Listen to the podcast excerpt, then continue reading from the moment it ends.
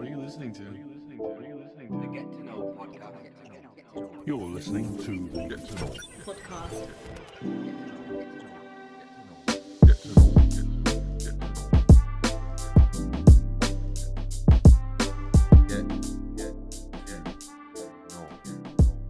What's happening, people? This is Liam, and you're locked into the Get to Know podcast.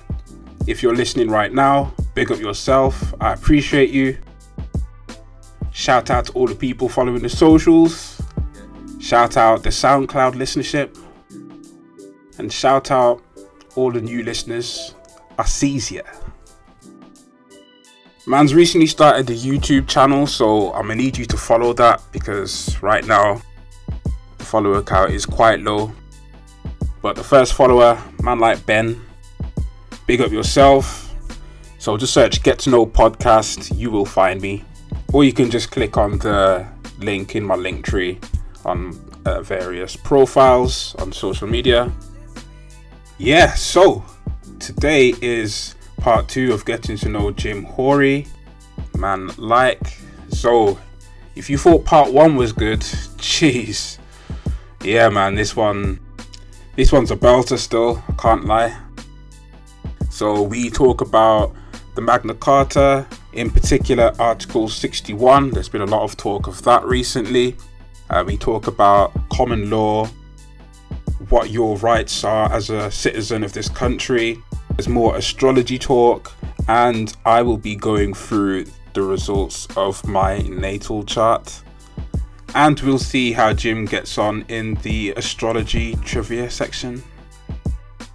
So, yeah, a lot to look forward to. Um, what I will say is that when we talk about Babylon, that just means it means the authorities, you know, the government, police, etc., because that term is going to be used a lot. But yeah, man, I hope you enjoy this because I definitely did.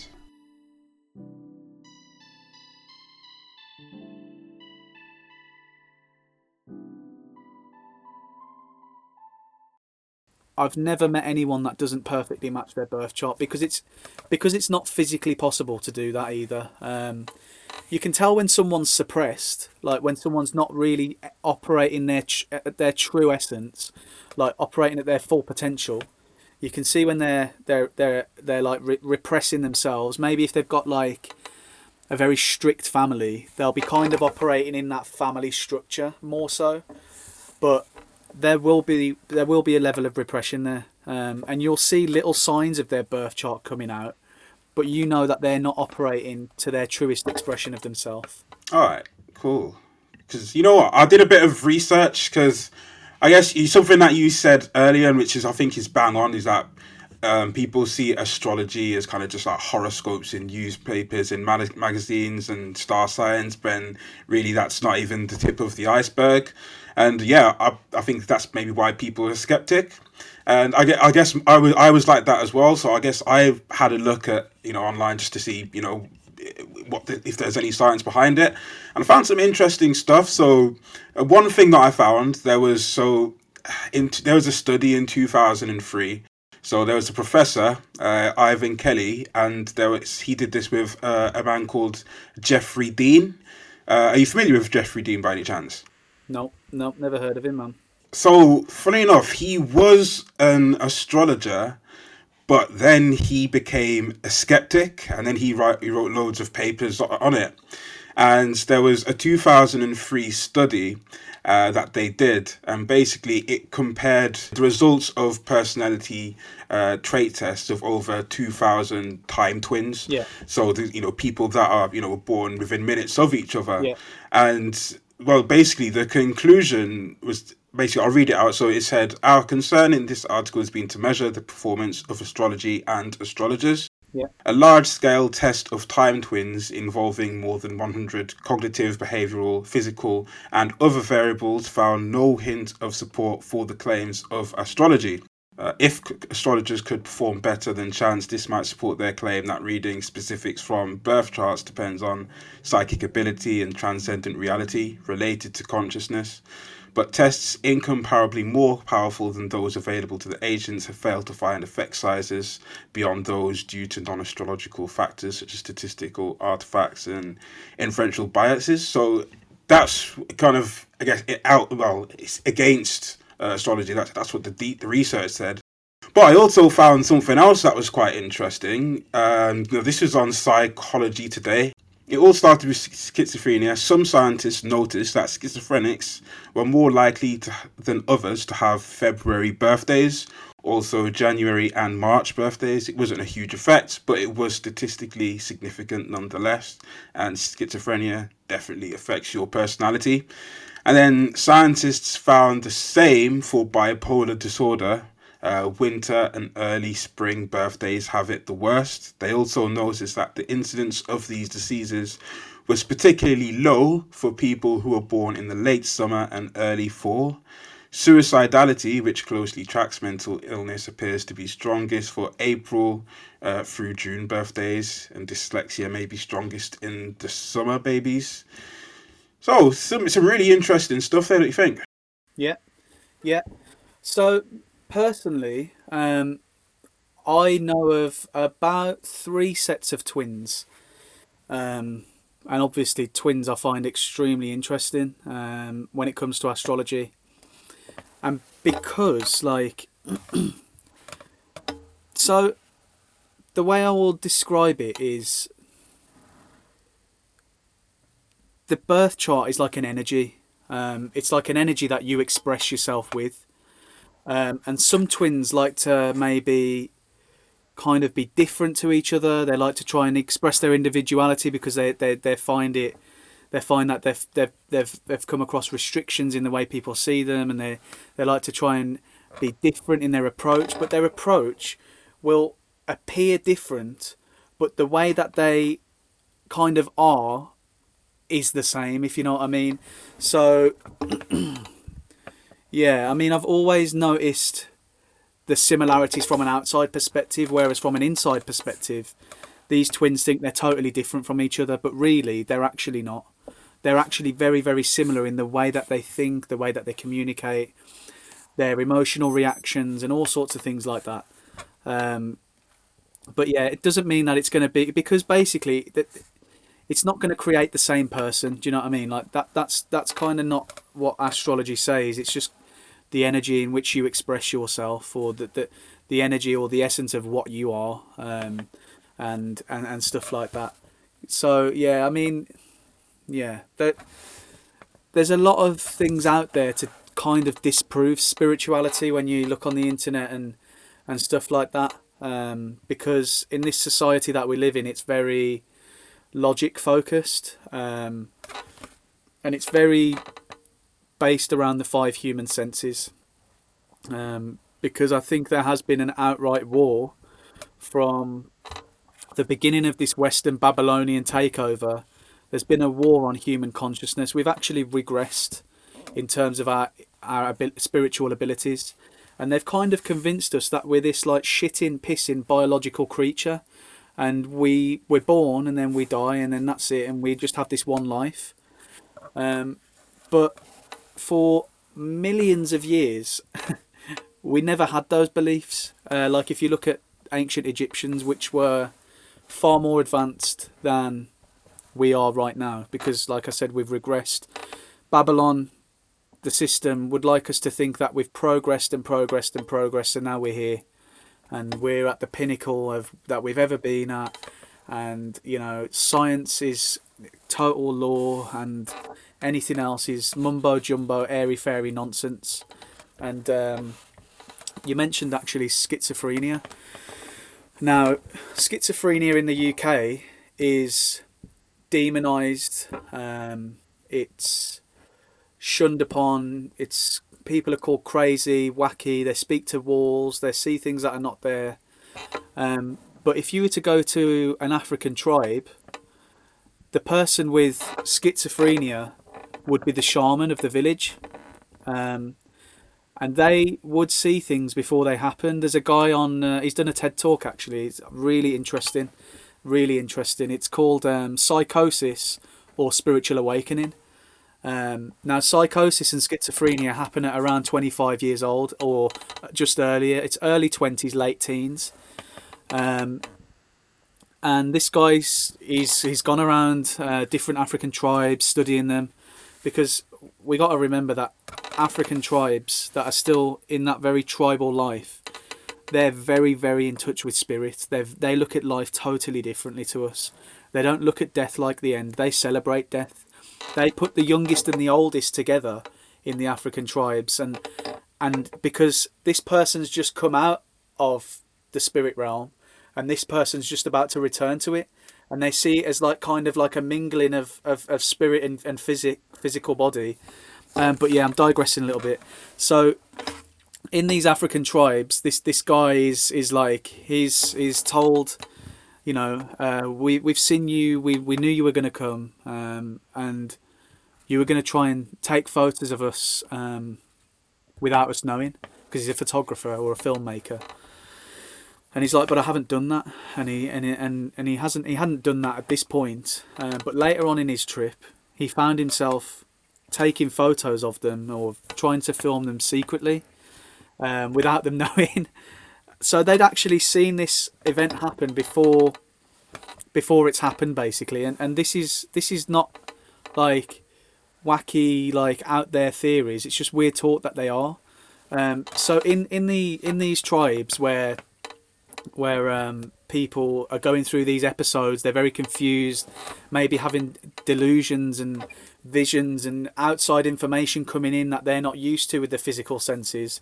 They would then be guided through this episode in their life for for for 12 months, 2 years by the elder village shaman who's already been through this and already been shown by the shaman before him.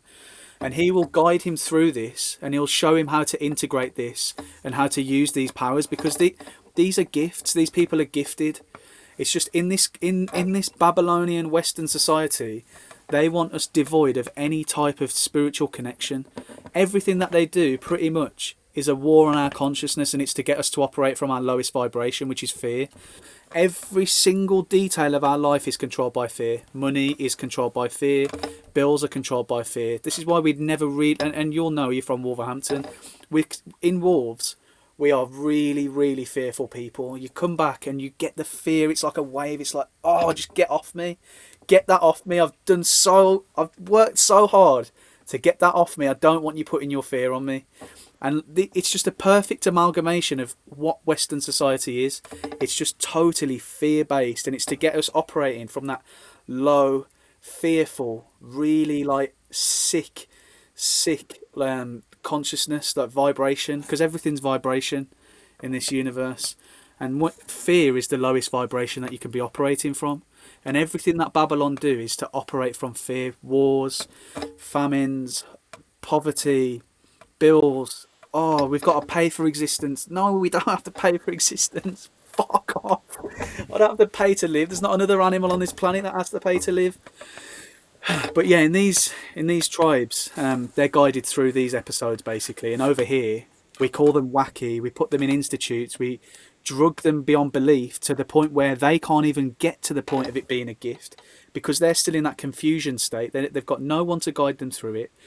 Um, yeah, it's just totally backwards. I I know of a girl personally who, when she was 13 years old or 14, could have been could have, it's either 14 or 16. It's around that age basically. Her two nans had died, um, and she she got visited by her two nans.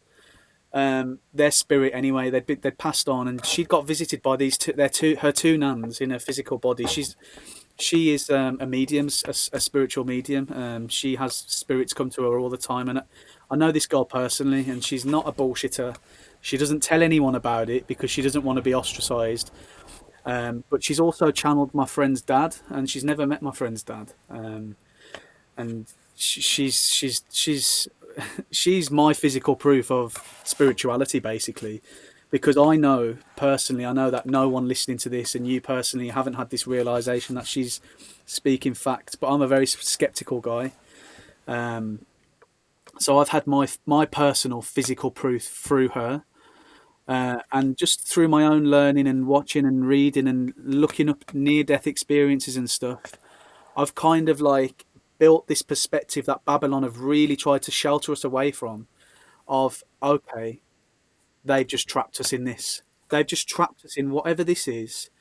They've taught us that this is what life is, and that's how their system works. So when I see these like scientifical like papers and, and stuff like that around like disproving things that I know to be true personally from my realizations, I just kind of think who got paid for that? Who who got paid for that? What were they paid? What was the agreement? Because just just just from my own personal work around like astrology and stuff, like I can tell someone about the deepest, darkest parts of their psyche. Um, and they're like fucking mind blown every single time. And I'm just pretty much telling them the, the most basic stuff that I can see from the chart. Um, so yeah, um, there's there's always going to be people trying to disprove it or scientific papers trying to disprove it. The twin one personally, I do find interesting, but I also find that it's just they've they've got the same energy, but they're expressing it differently. Do you know what I mean? It's like if you meet a gem, two Gemini's with the same moon sign, they'll be similar, but they're going about life in different ways. Do you know what I mean? Yeah, now I get you. You're listening to the Get to Know podcast. So, talk to me about, um, you know, the start of Dawn of Aquarius, uh, how that happened, and, and how it's been so far. So, Rafaro started it um, before I even knew her, really, um, and it was going well for her. Um, she she had these sick T-shirts, man. They were sick colours, sick embroidered designs. Just look just look really good. Really, she's like a very visual person. So, how long ago was this? This was, I think she started it around the same time as I started my first business, maybe just after. Um, yeah, it started as, as t-shirts, um, really cool design, uh, pretty cool looking website.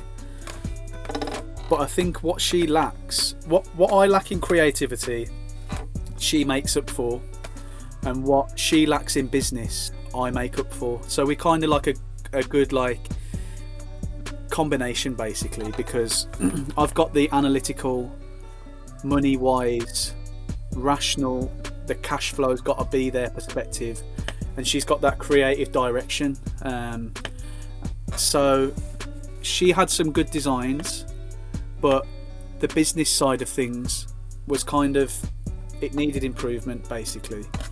Um, so at first I was just helping her out. Um, I'd give her like weekly mentoring sessions um, where I would mentor her, give her tasks for the week, um, and just just basically give her a little bit of guidance to build her entrepreneurial mindset um, in the way that I'd had to build mine, or the way I the way because my mind is naturally pretty like that anyway. So like I'm pretty gifted in that area um, pretty analytical, figures, statistics, Virgo antics. It's very Virgo. Um, very so so I I would kind of just like plant seeds and give her tasks to do and give her like things that she needs to tick off and things that she needs to work on and things that she needs to really be thinking about. Uh, and then it just slowly progressed to me then becoming a co-founder. Um, and together we've we've we've had two websites made. She's really good at the hard work. I'm very ADHD, scattered focus, so she's really good at taking my ideas because I'm good for the ideas. Like the ideas just come to me. I've got about 30 business ideas in my phone, and they're they're always just coming to me. Always, I just get little random sparks of ideas, and they're sick ideas. But sometimes I can like kind of get sidetracked, or if it's not something that's really sparking me, like I can kind of like falter on the on the on the, the focus. Whereas she is very driven. She will do. She outworks anyone that I know. she will work harder than anyone that I know. She'll go from six in the morning to twelve at night. She'll wake up at six the next morning to twelve at night.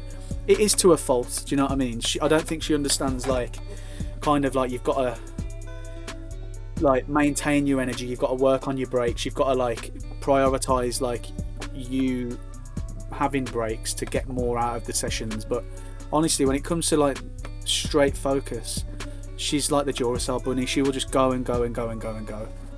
And that's another way that we complement each other pretty well as well. So I'll have these ideas, and then she'll go off and like put in the real groundwork. But really, the ideas would never come to fruition without her hard work. Do you know what I mean?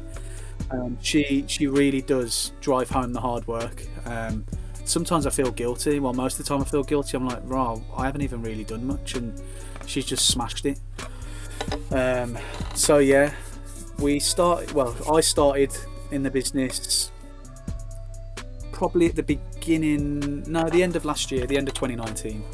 Um, and we've just been slowly building from there. Really, we've had to get a new supplier this year because we had some really uh, challenging times with the supplier. There would be not sending orders out. There would, oh gosh, honestly, operating through a third party sometimes can be very sticky, um, very. That, that that can be the hardest part of business. I, I find um, the third parties that you have to deal with. You have to trust them. You have to really you have to really kind of gel in a professional way with them. Um, and I just don't think they were showing us enough respect Yeah. and enough um, and enough prioritization. I think they were putting other clients before us, and so we've had to get a new supplier this this this year, the back end of this year. So that's put that's kind of thrown a spanner in the works because we've had to redesign the whole website, um, re like redo loads of SKU codes. I'm talking thousands of codes on these on these um, on these these these products because each product's got a different code. We've got 12 signs, so that's already 12 products for one one size. We've got loads of designs, um, loads of sizes, and then you've got to multiply it by 12. We've done thousands and thousands of individual little codes, and it's been very painstaking, laborious work. Um, and we're just out the other side of that now. Um, we've just launched person, personal chart readings as well. Um, just because we've noticed in the spiritual industry, there's a lot of charlatans giving pretty airy fairy nonsense readings, um, not really helping people and being customer focused the way that they should be. And yeah, we've just launched chart readings to kind of counteract that. Really, we really want to give value to our customers. The shared shared mission is to help people gain a deeper understanding of themselves. Uh, we've got plans for a book um, in the, in the coming years on how to kind of unpick what society has told you to be or your family's told you to be and really dig into who you are as a person and, and how you can really operate from your power um, and, and, and really go in a direction of what you're actually compatible for because we've got people out here. This is how babylon have got us as well. This isn't through anyone's fault. We've got people out here doing nursing jobs when they're not that compassionate and they don't really care about people. They'd rather be creating something artistic or something something like entertaining or you know their their, their purpose is different but because we're all like fed this cookie cutter version of life we've got people doing things that they're not really suited for. Um, you've probably dealt with a lot of people um, and you just think to, and you think to yourself as you're dealing with them like why are you doing this? Especially a lot of business owners why why are you doing this? This isn't where you're operating from your best. You're you're probably more towards like humanitarian causes or something but because babylon's put this whole like businessman at the top of the chain look up to them. Like everyone wants to be that but are you suited to it though? Do you know what i mean? Like are you is that where you're best expressed? Um so yeah we're kind of like coming from the perspective of we want people to really achieve what their best version of themselves is and what they're really suited for. This is Iman Lake, and you're listening to the Get to Know podcast. So, uh, how has running this business um, how's the experience compared to running meat-free meals? It's been totally different, to be fair, because meat free meals, I had a lot of physical work to do, like a lot of cooking, because I was like a one man band. I was doing everything, the website, everything. There was always something to really, like, I knew what I was doing. It was physical. It was, I've got to cook these meals, get them out, send them out, print off the labels, sort out the tracking. It was very, like, kind of laid out. It was very, it kind of flowed easier. But whereas this one, it's totally e-commerce, totally online. There's not a lot of physical work, bar like laptop stuff. Um, and I find that sometimes is a bit of a struggle because sometimes you just sat there and you're thinking, I know there's stuff that needs to be done because we're not really making a million pound a month. Um, but what is it that's going to get me to the next level?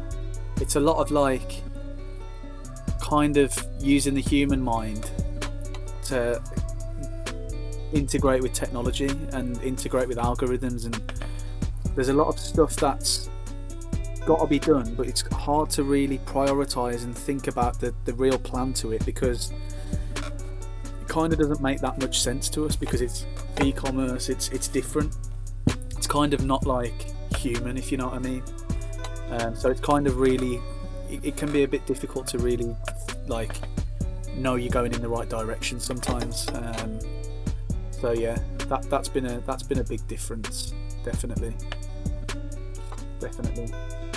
In the notes Shed of late, you've been you know looking into Magna Carta a lot. Uh, Can you talk to me a little bit about that and how um, you know how it can be used? Yep. So, as you know, we're going through some pretty draconian, um, totalitarian times where the government are imposing some really unjustifiable, unbackable restrictions upon the entire world. Um, and because people are uneducated around their actual power in society and where they actually fit into these power structures, um, people just blindly are accepting that what the government tell us we've got to do, um, and that's not actually true. Um, so when you when you dig in and you realise common law and especially the Magna Carta because that's where common law derived from, um, you realise that we actually are as high as Boris Johnson in terms of the pecking order, um, and that's going to be a big shock to a lot of people. And it's kind of going to invoke a reaction of this guy is chatting shit, but I'm actually not chatting shit. Like I'm, I'm speaking straight facts here. What people need to remember is the people created government. So the government can never be above its creator. We are governed by consent. People don't even people don't know that one people don't know that we're governed by consent. Um, now, the government, the UK Parliament, um, even the politicians and the political parties are private limited corporations basically. Um, so they're a service corporation that we pay for. Um, now, another service corporation is McDonald's. So would you trust McDonald's staff to tell you to stay in your house, don't see your family, don't travel any further? Um, I mean, this is aside from people's views on the virus. Um, that's a whole other story. This is just strictly talking power structures here. The government are a service corporation that the people have employed to do a job, and their job is to govern, not to rule. So the government, I mean, if you dig into the terms of government, um, it, it, it, comes from the term mind control. Um, but yeah, aside from stuff that people are going to think is a conspiracy theory, um, so the power structures that we have operating at the moment are head of state up here, like uh, head secretaries of state here, like political members here, MPs, then the pe- like pol- police, and then the people are right at the bottom. That's what people think anyway. But really, the people are here. The head of state is here, um, and under that you've got like police and and, and se- secretary of state, and so we're on on levels with Boris Johnson in terms of pecking order and control. So, a- a- and this is all a part of like gaining back our sovereignty as well. Um, because we are all sovereign beings um, from birth. This is how they. The, the whole system is based around corruption, deception, and lies.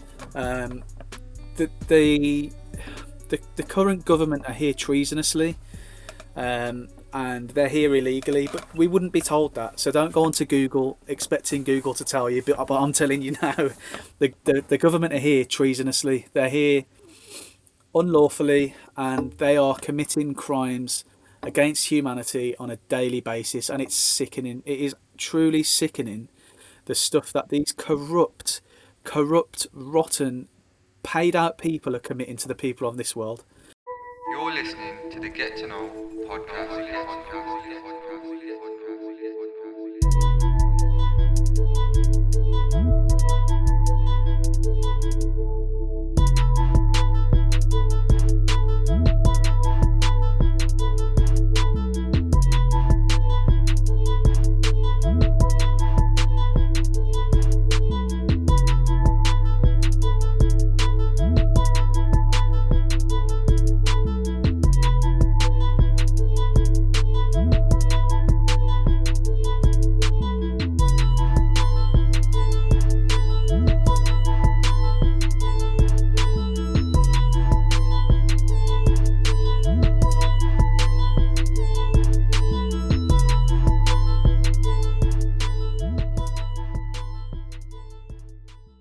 agree with that. Obviously, they're committing crimes, and I, yeah, I believe that completely. But could you just um, elaborate a bit more on the fact that they're here, uh, you know, unlawfully? Yeah, so basically, the Magna Carta, we're going back 805 years now. The Magna Carta was created in 1215. Um, it wasn't made for the people, um, but it did have a clause. Um, and this is constitutional law. Nothing is higher than a constitution.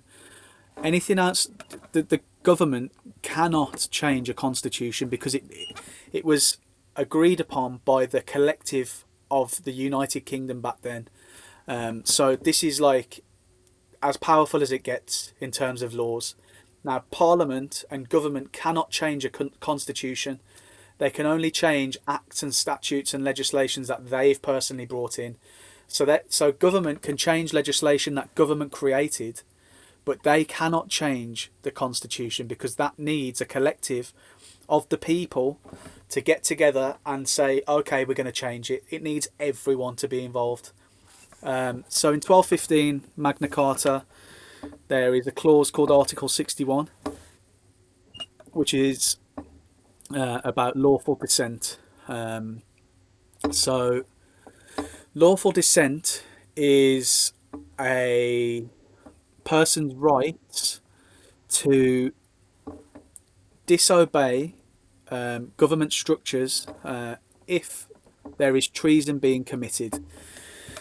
So, in 2001, um, and bear in mind, bear in mind, this people, if you go on Google and you type in Article 61, there's going to be article after article after article after article that tells you Article 61 was taken out of the Magna Carta on, in 1216. But if you remember what I said to you, no parliament, no king, no queen can change a constitutional law. They don't have the power to do that. It's just not possible for them to do it. So, unless the people have collectively got together and changed the Magna Carta, the original document still stands. So, in 1216, they tried to take out Article 61 because they understood the power that it gave to the people with lawful dissent and treason. And we've been living under treason for hundreds and hundreds of years. Um, so that in itself is a treasonous act in 1216, one year later, to try and take out the treason clause, to try and take out the, the, the, the lawful dissent clause. And they've done version after version after version of the Magna Carta. Um, but they can't change it. It's a constitution. they can't. They can't make a new version. It can't be Magna Carta 1297. It can't be Magna Carta 1301. It's 1215. That's the only one that exists. So, Article 61 is lawful dissent, which is our right to dissent from government or parliament or whoever's committing treason. Um, if we get light of treason being committed. So, in 2001, um, a group, I think it was of 25 barons, which are the lords in the House of Lords, which are, I think it's about as high as it gets in terms of law uh, in the UK.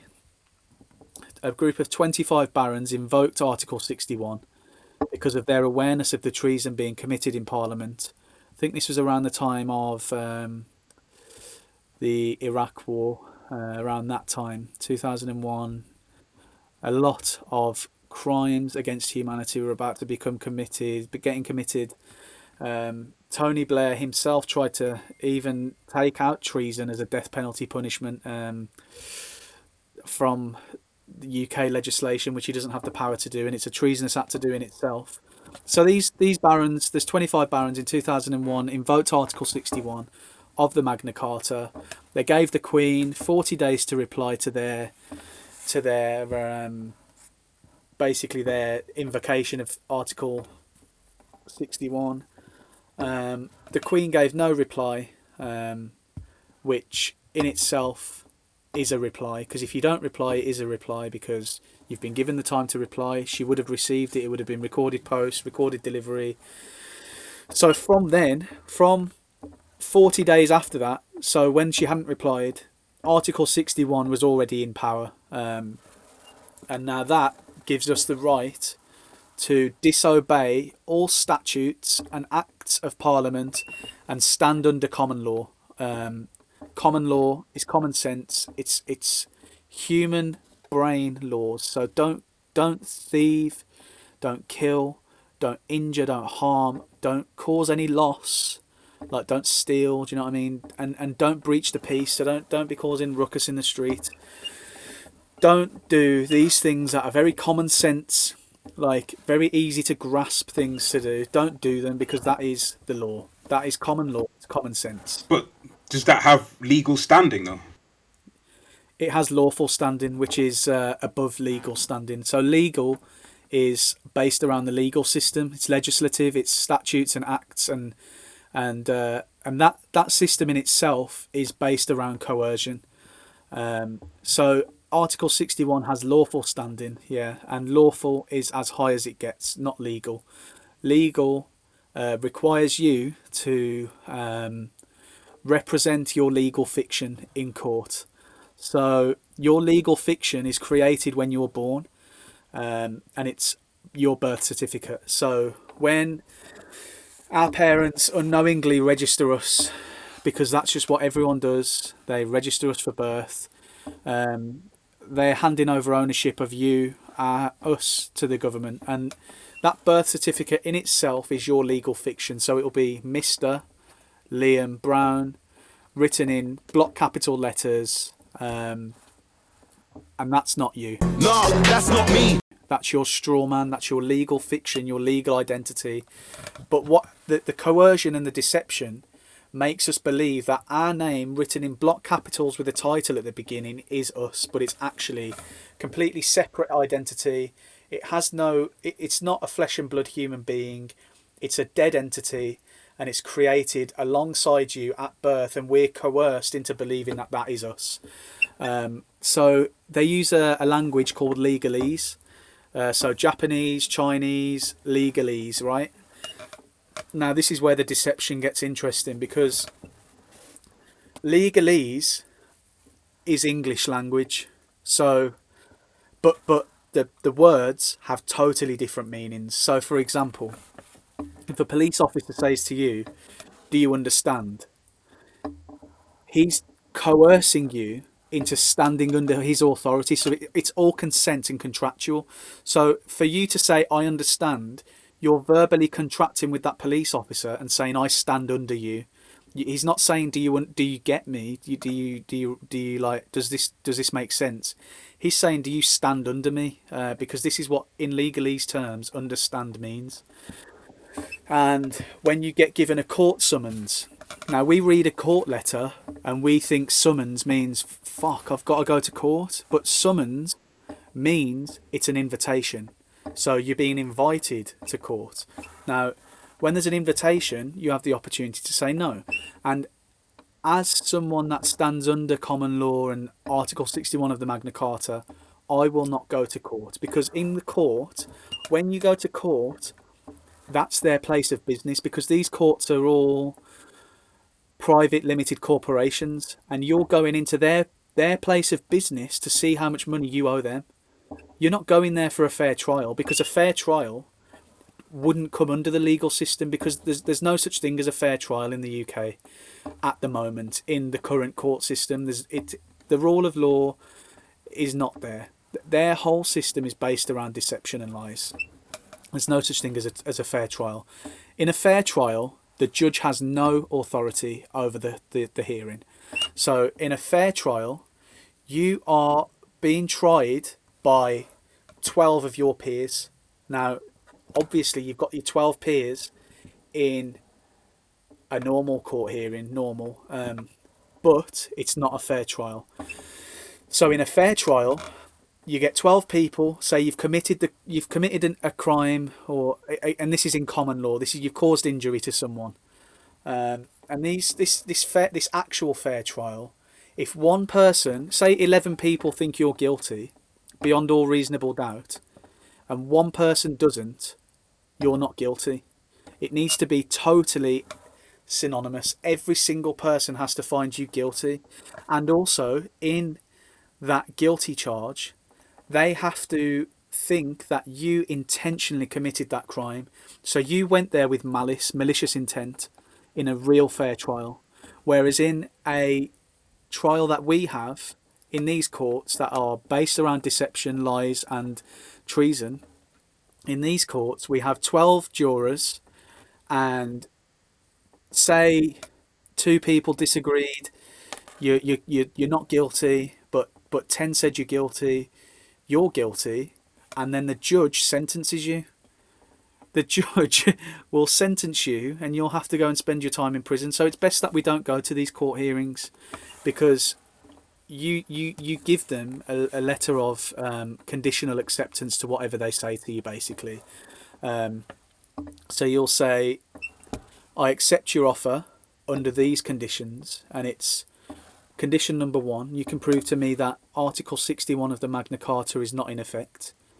Condition number two, that you personally have this authority to do this to me, to, to, to put me in this position and, and, and act under this, which they don't. Um, and number three, you know, you, you can just throw something out there that, you know, that you can prove that that you're you're conversing with the flesh and blood flesh and blood human being and not my legal fiction birth certificate dead en- dead entity that you created at my birth. None of those things they can prove. And you say i'll give you seven days to reply. Otherwise um, it's we're going to throw it out and uh, i don't accept your offer and we'll call it call it quits there. And just for a bit of banter at the end you can throw in you know this this legal fiction that you're trying to get me to represent it was dead when it was created. It's not a living, breathing human being. Um, and for any more coercions upon this name, I will give you a hundred and fifty thousand pound fine, um, payable in check, whatever. Um, and once they start to get wind of, okay, this person's aware of the actual law, this person's aware of the deception, the coercion, they're going to stop contacting you. But you've got to really like deep these truths for yourself because me just saying it to someone or me just saying it to you, you're not going to be able to implement that because right now it's just words. So you need the words along with the realization and the internal truth that this really, really, really is right. So you need to know it. Do you know what I mean? Knowing of it isn't going to be good enough. So it's it's up to us as individuals to to like educate ourselves around common law. So I'm gonna um, I'm gonna suggest a few little things to, to look up and to, to join and to, to, to help you like grow the knowledge base basically. Please do. So the first one is, is a Facebook group called um, Practical Lawful Dissent UK, Canada, and the Commonwealth. Uh, it's got about 35,000 uh, group members at the moment, and they are very, very knowledgeable, very helpful, and you'll be able to find endless, endless help and support and evidence and all sorts on that Facebook group alone. Um, another one is a YouTube video called Strawman Nature of the Cage. Um, that's a two hour kind of like documentary around common law and how people have used it and implemented it in their actual lives and got mortgages written off and all sorts, loans cancelled, everything. There's a guy on there who mentions um, a three hundred thousand pound mortgage had to be written off because it was given illegally, something along those lines. Um, and another one is John Harris, rest in peace, big big king in the uh, common law community. John Harris, it's an illusion. It's an illusion. It's about a fifty-five to one and a half hour video, depending on which one you click on, and he will talk you through the legalese stuff and how they coerce us and deceive us. Um, and what else? Yeah, I think that's about it. I think you should be able to be to get a pretty decent understanding of what that is uh, from those three things. Definitely. Okay, thank you. Because uh, I did, I did some looking into Article sixty one. Um, what I what I saw, it was quite interesting because it said.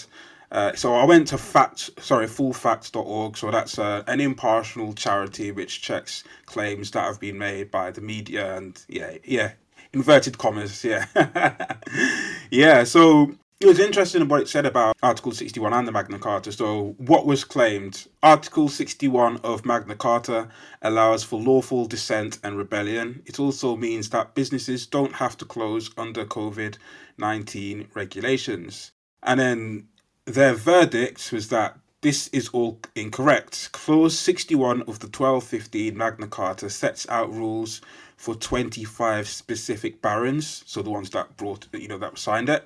It did not allow the general population to rebel, and it was also removed from subsequent versions of the document.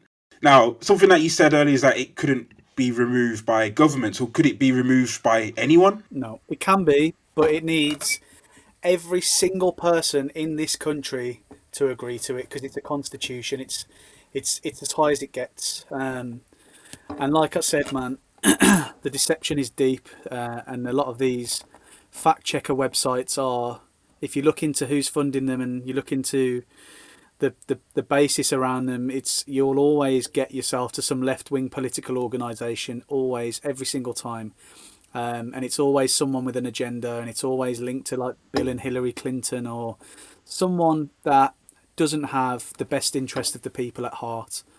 Um, so yeah, like like I say, man, the knowledge is in. I mean, the power is in like getting it in there for yourself and making these realizations because there's there's endless endless stuff on the internet disproving and making a good argument for how it can be disproved. But I've got I've got about thirty different PDFs with pages upon pages upon pages of evidence um, and real cold, hard, black and white evidence. Nothing airy fairy, no nonsense.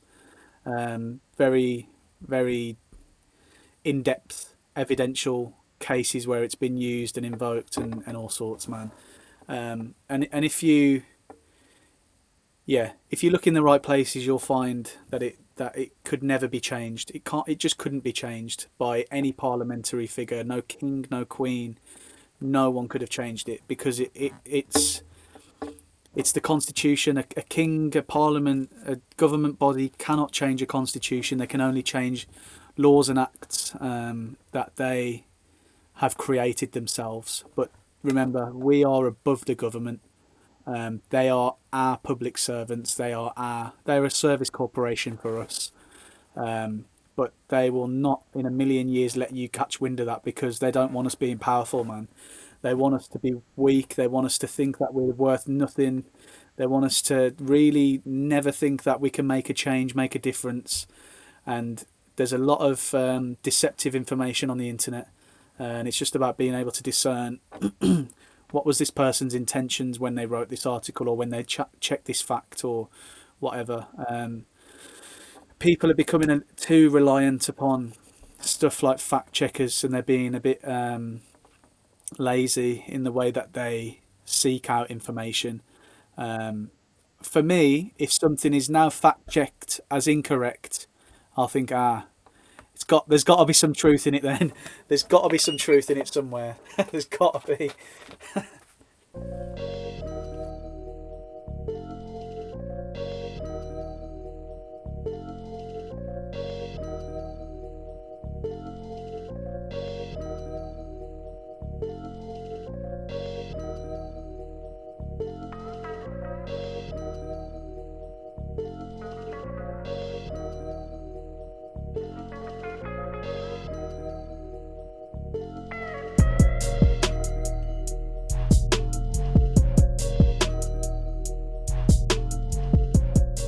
All right, mate. We're gonna move on to the uh, trivia section. Uh, so uh, basically, I'm gonna ask five questions on astrology, and we'll see how you get on. I have a feeling you're gonna smash it, but all right. So, first question: Yeah, If you were born on Christmas Day, what would your star sign be? Capricorn. See, I didn't even have to read the. didn't even have to read the multiple choice uh, answers. Yeah, that's correct. Two, Leo is the li- the word for lion in which language? A. Greek, B. Latin, or C. Spanish? Latin. Latin is correct. All right. So next question. In which century did astrology begin losing credibility among academic types? Is it A, the 15th century, B, the 16th century, or C, the 17th century? When did the world become corrupt? Difficult man. Um, I'm going to say the 17th century, but it's a total guess. It is uh, correct. Total guess. Fair play. Ah, Yeah, so that's when astronomy became more, well, more prominent. yeah, that's when they fucking deceived the whole world, man. Astronomy, and you know what? If you listen to astronomers talk about it as well, they they kind of like mock astrology, and it's just it's funny, man, because they could come together in such a powerful unity. Uh, they could come together so powerfully. Um, but yeah, astronomy, it's just a joke. Well, do you have uh, questions over astronomy and its legitimacy? No, no, definitely not. Um, definitely not. I've got a lot of respect for astronomy. Um, I just think they need to stop being so three dimensional and kind of like get to grips with the fact that we are all one with the universe. Um, these these celestial bodies are not separate to us, and they they astronomers will be able to prove that these celestial bodies have intense amounts of energy and power and presence and, and all sorts, but they don't think that's got an effect on the human beings below it or the plants or the animals below it. It's crazy. It's crazy, man. I guess maybe it's it can't be quantified, so that's where the doubts come from. Because I guess science is very fiction. Yeah. I mean, sorry, no, sorry, it's, it's very fact based. Um, so I guess whereas they feel as though they can't prove it, because it's interesting. Like I told you about the guy who did that study. So he was an astrologer, but then research he he did research and he kind of became a skeptic. So it's really interesting stuff, man. I'm gonna have to look into that guy, man. I'm gonna have to look into that guy. Um, just a quick point is um, even the days of the week. I don't know if you saw me post about this recently on Instagram. Um, I did, yeah. even the days of the week that we're still we're still calling the, the names of, of planets. Saturday is ruled by Saturn, Saturn Day. The Sunday is ruled by the Sun, um, Sunday. Monday is ruled by the Moon, Moon Day, Monday. Um, Tuesday uh, comes from a German mythology god called Tu, who was um, Mars. Basically, he he was the god of Mars, god of war. Um, And also in France, they call Tuesday Mardi, which is the day of Mars.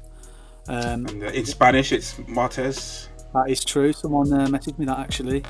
Uh, and Wednesday in French language is Mercredi, uh, which is mer- ruled by Mercury. That day is Mercury Day. Uh, In Spanish, it's miércoles. there we go. Say no more, man. It's all there. It's all there for us to see. Uh, Thursday is ruled by Jupiter, uh, and Th- Thor was the god of thunder, which is Sagittarius, which is Jupiter. Jupiter rules Sagittarius. Thor Thursday, and Friday uh, comes from the German mythology Frigg, and in Germany, I believe it's called Frigg Day or something like that. Um, which is the god of romantic love, which in astrology is Venus. So we're still basing our lives around these days that are called after the planets of whatever, and they had a ruling body. So Babylon are out here finessing us, man. I mean, they're out here finessing us on a deep level. It's all there to, for us to see. It's hidden in plain sight. We're just very dumbed down. All right. So next question: What is cathartic astrology meant to help people with? A. To determine who is cheating on you. B. To find out the best time to start a new endeavor. Or C. To find the perfect spouse. What was that called? Cathartic. Cathartic. Uh, cathartic. I'm gonna say spouse, but that's also a guess. It was actually B. To figure out the best time to start a new endeavor. Buzzing. All right, last question. Libras supposedly will do anything they can to avoid what? Confrontation. It is confrontation.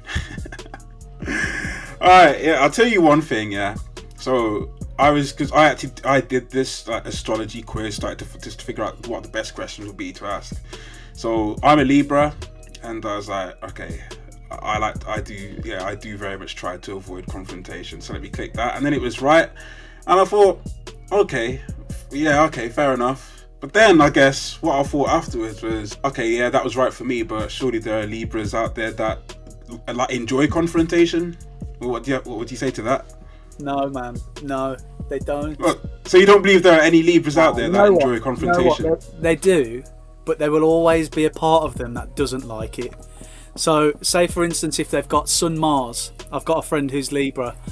He's got Sun conjunct Mars, so Sun and Mars were right next to each other when he was born, and this gives a real trigger ability and a confrontational nature and like a an inner inner need to like protect your ego and fight off anyone that's trying to come for you. But he, he's like that. He's he's funny, man. he's funny. Um, he's very confrontational, but I know there's a side in him, and he will say it to you as well that he does not like that confrontation. Like, so you can have real conflict internal internally with astrology, and this um, this will come down to like your aspect, which is the deeper part of it. So how planets are aspecting each other. Sun conjunct Mars, for instance, that's an aspect, or Sun opposite Mars. So this is like a discordant, like inner turmoil that that it can be created. So like things that you do impulsively, but inside you're like, oh, why? do you know what I mean?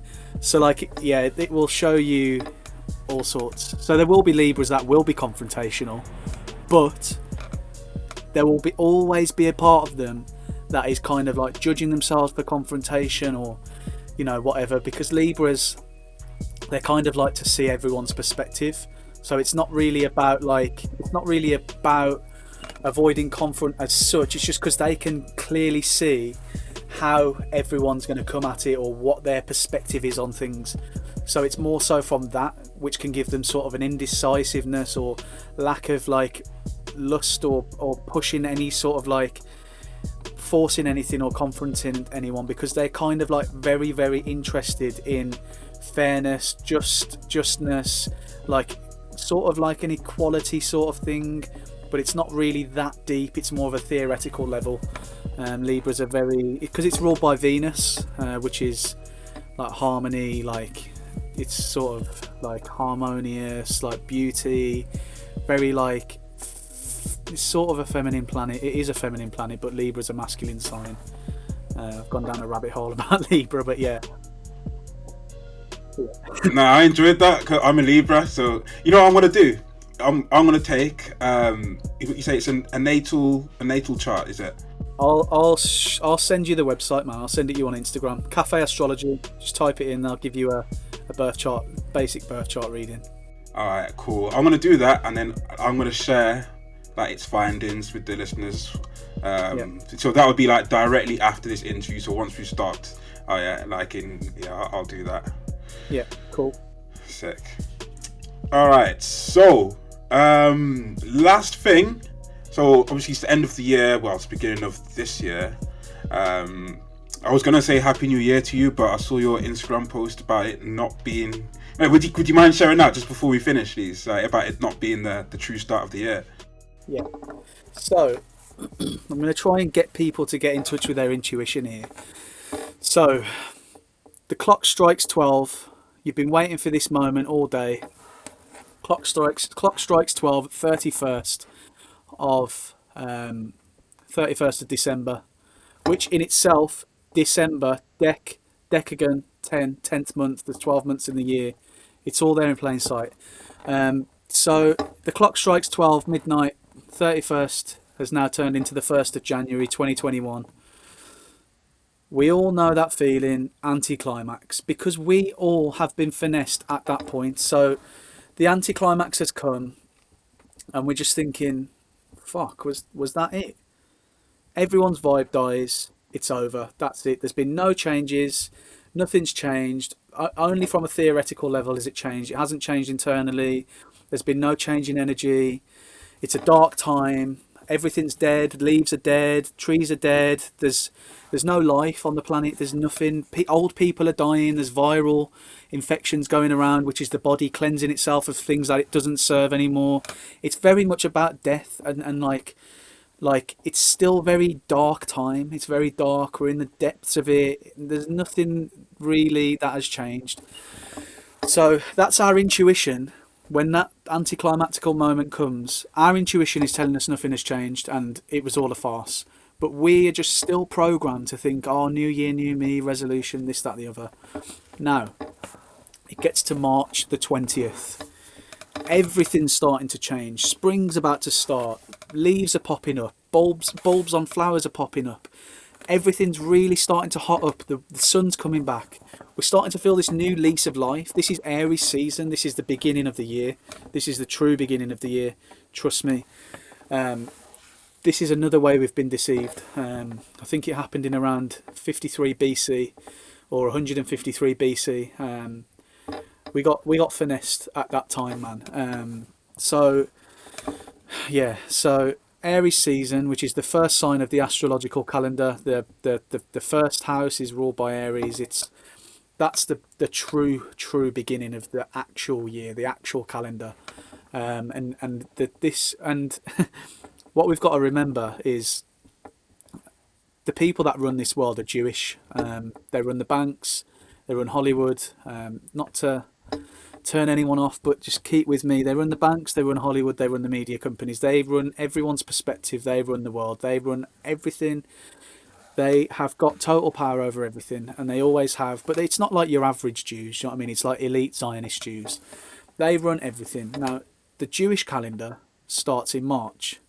The Chinese calendar, I believe it starts in February. I'm not too sure, but the Jewish calendar starts in March.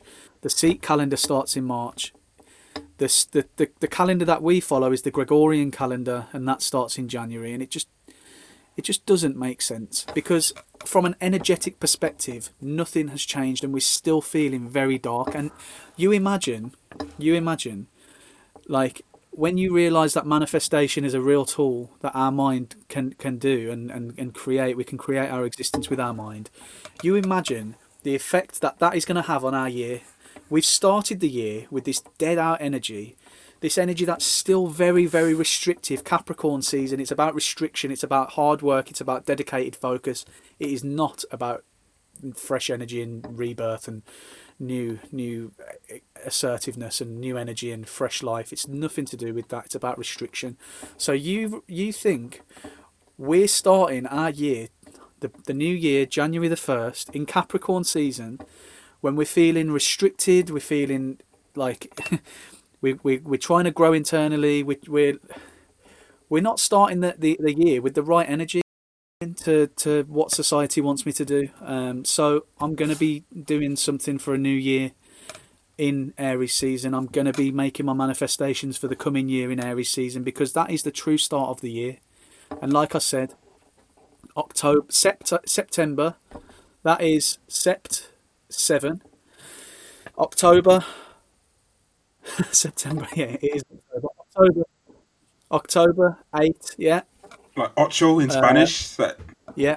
November, December, uh, December 10, January 11, February. I mean, January doesn't mean 11, but I'm just saying January would be the 11th month, February would be the 12th month, and March would then be the first month of the year because that is the true beginning of the year. It's just another level of finesse that we've been programmed into. Get to know. podcast. yeah, so end of the year, so it's the Apple Music replay, uh, Spotify Wrapped. So who is your most listened to artist?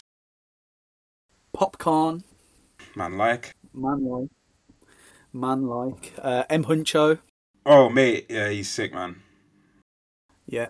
Uh, who else was it now? Um, Popcorn, M Huncho. Could have been Maverick Sabre or someone along them lines. Drake was in there.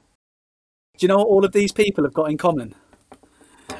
They're all water signs. So Popcorn's a Cancer, M Huncho's a Scorpio, Drake's a Scorpio with a Cancer moon. So there's a lot of water in there. I like emotional music. Ah, Potter Payper, another another water sign. Scorpio. I love I love something that I can connect to on an emotional level. Do you know what I mean? Yeah. Um, yeah, man. Yeah, it's all very like emotion based music. Like it's all very soft, very fluid, very like very feminine. Do you know what I mean? Masculine but feminine. I know it's I M. Huncho. I know it's M Huncho, but the way he the way he raps and the way he does his mumble rapping is, different to anyone else. Yeah. And the melodies, man, like he's very melodic music. Like, Yeah, yeah, and same with Potter Payper. He's different in, in the way he does it as well, because he is coming from a straight emotional perspective. I know Yeah. he's Scorpio; it's dark, it's dark water, but you can feel what he's saying. He's he's being real with it. Um, he's not coming really from an ego perspective. He's coming more so from look at my struggle, look at my pain. This is my emotion. Putting it out there. Do you know what I mean? Hold tight, Potter Payper, man. yeah. Sickest guy. Trust me. Training day three. Training day three was sick. See, I hadn't really listened to much of him, but my guy, he was big onto him. Like, so I downloaded that tape, bro. It's unreal, man. So sick. Trust me. All right, Jim. Anything you want to say before we end things? Yeah, man. Thank you for having me on, man. I really appreciate the fact that you've uh, you've you've you've thought that I'd be good on the podcast, man. It's uh, it's it's, it's nice to know, man. Thank you, thank you for the opportunity, and, and, and thank you for having me on. Honestly, my pleasure, man. Like ever since you agreed to come on, I've been really been looking forward to it. Like I enjoyed even just doing the, the research for it. Like it's funny how you you said you meant you got down a bit of a rabbit hole uh, earlier when we were talking when you were talking about astrology, and it's like I almost did when I was researching. Um, so yeah, man, like it, I really enjoyed it, and I really appreciate you coming on, and um, all the best with the business, man. Yeah, thank you, man. Thank you. Same to you. All the best with the podcast. I hope it takes off the way it should. Thank you. Respect, respect, man. Tell the people where they can find you. Yeah, man. Uh, Instagram is probably my most used platform, uh, and that's at underscore Jimmy's Poe. J I M I S P O E. That legendary app, man. Yeah, man. Thank you. Uh, and the brand as well. The brand, the brand is Dawn of Aquarius. So that's D A W N of Aquarius. A Q U A R. Is it I U S underscore D O A? Dawn of Aquarius underscore D O A. And uh, we've got a website. It's dawnofaquarius.co.uk. Sick. Nice. Well, make sure you check that out, guys. Uh, Jim, thanks again for coming on. Yep. Thanks, man. Thanks for having me. Respect, bro. See you later, brother. Safe. You're listening to the Get to Know podcast.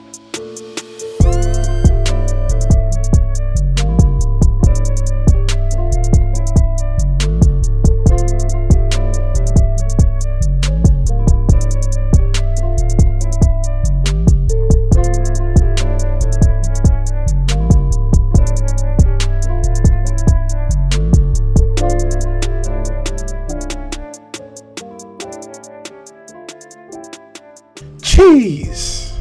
Man like Jim, you know. Man, I really enjoyed that episode. Shout him out, man. I really, really, really glad that he came on. And yeah, man, a, there was a lot in there, honestly. I would recommend that you look into some of the stuff that he said. I myself watched the Strawman um, program that he recommended on YouTube and yeah man it's really interesting and i definitely think you should check that out. I think once you do if you do it will kind of open your eyes a little bit more. It will kind of get a deeper understanding of the stuff that jim was on about today. Now he did question the sort of um, legitimacy i want to say of full fact so that's where i got the information on the magna carta so I thought I'd have a little look into, you know, where where they get their funding. Uh, they were very open with it, to be fair. So it says that they have, in terms of being neutral, they have rigorous safeguards in place at every level of our organisation to ensure our neutrality. These have been carefully constructed based on advice from our board and examples ranging from Amnesty International to the BBC. They include the cross party board, fundraising safeguards, conflict of interests policy, restrictions on staff political activity, feedback processes, operating guidelines, external reviews, and more. They also have all of the donors of the last few years. Um, so they are quite transparent. So no evidence of them uh, feeding back to a left wing organization. But that's not to say that there aren't charities that do or are funded by left wing organizations. So, yeah, there you go. I just wanted to look into that. But yeah, Article 61 was taken out of the Magna Carta by the Pope a year after it was written. So, uh, yeah, that's something worth looking into. But yeah, back to astrology. Now, before I talk about my natal chart, the study that I cited uh, was by Geoffrey Dean and Ivan Kelly. This was in 2003. Uh, so if you just search those two names, Geoffrey Dean and Ivan Kelly, and you will find the paper. There's actually quite a bit of work by Geoffrey Dean. It's pretty interesting, you know, just the fact that he was an astrologer and then he kind of found enough evidence to uh, become a skeptic. So, yeah, man. Now, onto my natal chart. I was quite intrigued to do this. You know, I've never really been into astrology. You know, the thought of when people uh, blame their behaviors on their star signs, I, I do kind of cringe a little bit. but yeah, I went into this with an open mind and I was surprised. I, I can't even lie. I was reading some of this stuff and I was like, raw. I, I was like, raw. Is that yeah?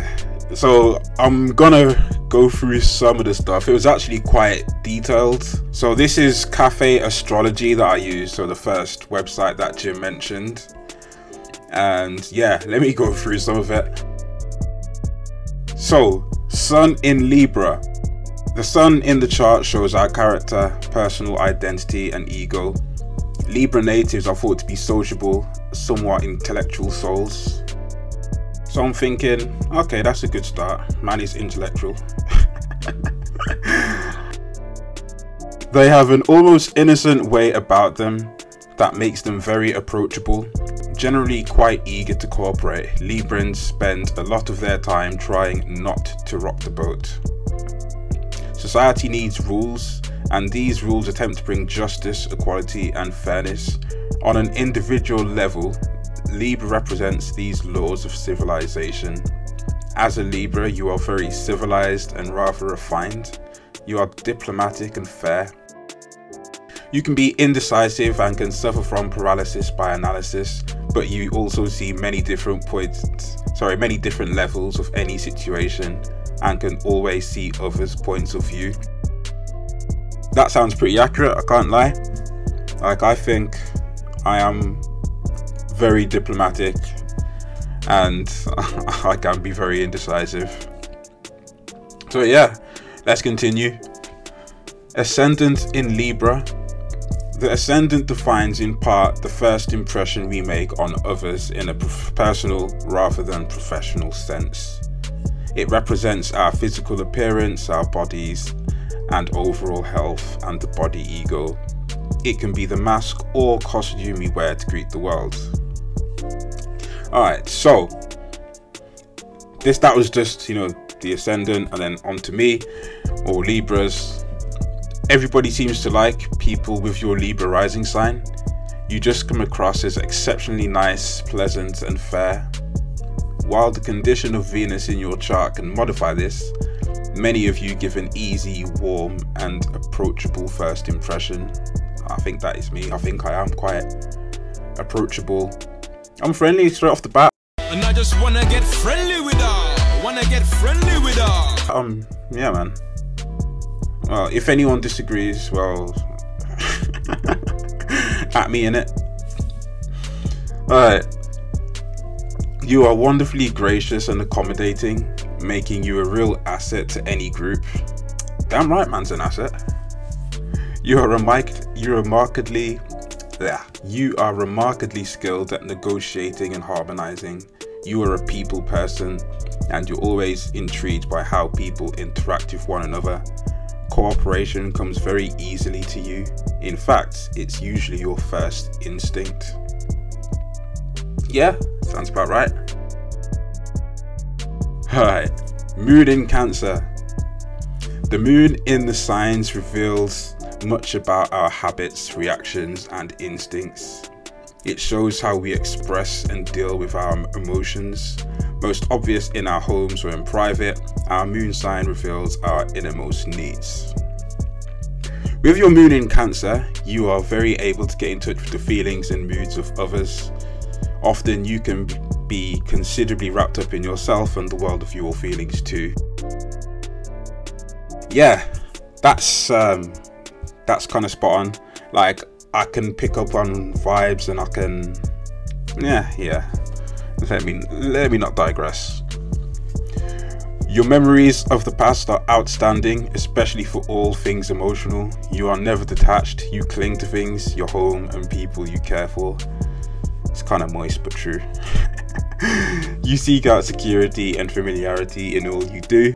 You look for peace and quiet. Your attachment to all that is safe means you can be a little leery of change. Um, ah, I don't know about that. Like, I feel like I'm open to change, but I don't know. Yeah, let me continue. Moon in Cancer people are peace loving souls who dislike superficiality in all of its forms. With your Cancer moon, you are devoted and accommodating. Some people with this moon accumulate things in an attempt to feel secure. Yeah, some people, but not me. But you've been pretty spot on so far. Because of your strong attachment to and memory of the past, people in your life may complain that you dwell a little bit too much. in truth, you may dwell on hurts long after everyone else has moved on. no comment. when you feel you've been taken for granted, which may happen often, you may not always confront others directly. This is when you're inclined to use roundabout ways to get others' attention. In fact, you're fe- when you're feeling insecure, you can become manipulative. Damn, home truths and that, yeah. See, I'd never thought that I'd I've been manipulative, but I guess part of this is maybe reading reading into it and reflecting on yourself. So I guess that's something to to, to think about. Mercury in Scorpio. What's your communication style? How do you make decisions? How do you pick up, process, absorb, and exchange information? With Mercury in Scorpio, you're exceptionally perceptive. I feel like that is true. You're on an eternal quest to get to the very heart of any matter. Eh, eh, I think I'm too lazy for that, but this trait appears in anything that requires thought and in almost every conversation you have. Then again, I'm here doing a podcast, so maybe that is. Ah. Oh, snap. Yo, hold tight, Jim, man. ah. Totally fearless when it comes to delving into depths that nobody else wants or even thinks to explore. You excel at learning the source and the cause, sorry, the core of any problem or issue. I hear that. I hear that like I'm always down for like a deep meaningful chat. You might catch man in the smoking area having a, heart to heart with a brother that I've just met. Even though man don't even smoke. uh, you're blessed or cursed, depending on how you want to look at it, with the observation skills of a surveillance camera, seeming to see and know all. May I wish. Sometimes you can be dark because of your tendency to focus on the false to get the truth. You detest superficiality. You can come across as suspicious and can annoy other more optimistic people with a slightly cynical or what they may feel is paranoid take on things from time to time. And I am so cynical. I am, I am a cynic. Yeah, man. Alright, last section that I'm going to share with you guys Venus in Scorpio. How do you attract things, situations, and people into your life? Venus rules our sentiments, what we value, and the pleasure we take in life. With your Venus in the fixed water sign, Scorpio, you attract others to you with your intensity and willingness to commit. You have a strong and concentrating, sorry, concentrated manner that suggests your feelings run deep. Your actions in love have a way of promising deep commitment and sexual pleasure, even if you're not communicating this directly. Hope you listen to this, ladies. Jeez. I'm just messing. but I do hope you're listening. A significant part of your appeal lies in your focus on a person you care about as well as your dedication. Venus in Scorpio seems fearless when it comes to intimacy. Poten- potential lovers get the feeling that you will never stray, that you're intensely loyal to the one you love. You possess a person and somehow make it seem attractive to be possessed. Eh, maybe I'm not the best to comment on that, but still, could be me. Nah, it does sound like me. I can't even lie. Ladies, hope you're listening. Although the primary drive is toward intense closeness, blind faith in your partner may be challenging. Fears of being too vulnerable or of giving up your own power to others is strong. If you've been hurt in the past, you don't want to expect it in the future, but it's tough for you to forget. Jeez, I'm gonna have to start playing Drake Marvin's Room. This is uh oh damn. Your feelings last. You're passionate and rarely forget. Although your all or nothing attitude in love does mean that once something is over, it's truly over. However, while you can end an attachment to a person, you may dwell on the relationship experience with them for a lifetime. Not what I wanted to hear. It's difficult to put your feelings, which are deep and complex, into words at times. So, yeah, man, that's a snippet of my natal chart. And yeah, fair play. Like, I think I'm still maybe a skeptic, but eh, I, I can't really argue with that. Like Jim says, he said that he's never seen an, an inaccurate natal chart reading, and that was pretty accurate. A friend of mine listened to the show last week, and he, he messaged me and he Uh, was talking about astrology, and he said he had taken a natal chart before, and he said it was pretty accurate. Something that he said that I think really did hit the nail on the head is some stuff on there you don't want to perceive as being parts of you, but accepting that they are and having that knowledge enables you to work on them leads to a level of spiritual growth. And yeah, yeah, man, that's why there was some stuff on there, maybe that I didn't share, that I was like, rah, is that me? Like, and yeah, you kind of do take a look at yourself. So I would actually recommend everyone do their natal chart. So that's Cafe Astrology. You just need to type in the day you, were born and the time you were born. But yeah, man, again, shout out Jim. Anyway, I feel like I've taken up a lot of your time today, so let me just recommend the show and leave. The show this week is Bojack Horseman.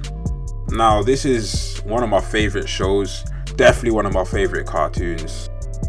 Basically, it's a world where humans and animals live side by side, like uh, like a cat would be working in a bar serving a deer who's having a drink with a human, and it's just normal.